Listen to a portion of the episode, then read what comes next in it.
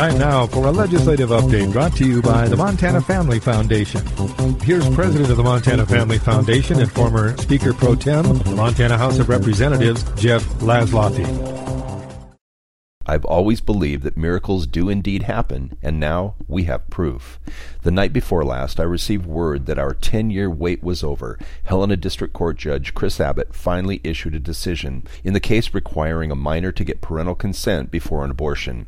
You might recall this case began clear back in 2012 when the legislature passed a referendum requiring parental notification for an abortion rather than consent. That referendum was then placed on the ballot where it passed by 73%.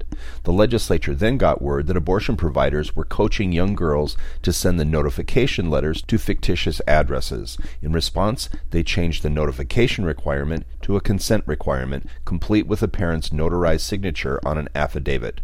For Planned Parenthood, it was a box they couldn't get out of and a bridge too far. They sued, and it began a 10 year odyssey.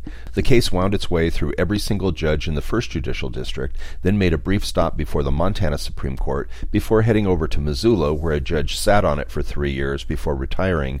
Then it languished in Missoula for two more years before coming back to the Helena District Court, where it finally got a hearing last June before Judge Abbott.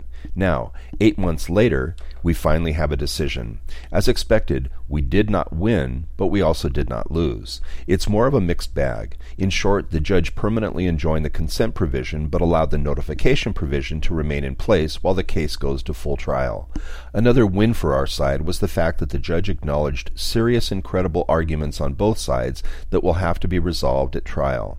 He also threw a bone to the legislature, saying he endeavored to render this decision while the legislature was still in session, in case the legislature wanted to pass narrower or different laws that attempt to achieve its objectives in light of the court's decision. The judge also acknowledged that this case is far from over. Besides the additional proceedings and trial before his court, there will also no doubt be an appeal to the Montana Supreme Court, so we're still looking at a matter of years before final resolution. For all of its twists and turns, this case is just one piece of the battle space over parental rights. It's a battle that Dr. James Dobson first defined back in the 1980s when he said, quote, We are in a civil war of values, and the prize to the victor is the next generation, our children and our grandchildren. End quote.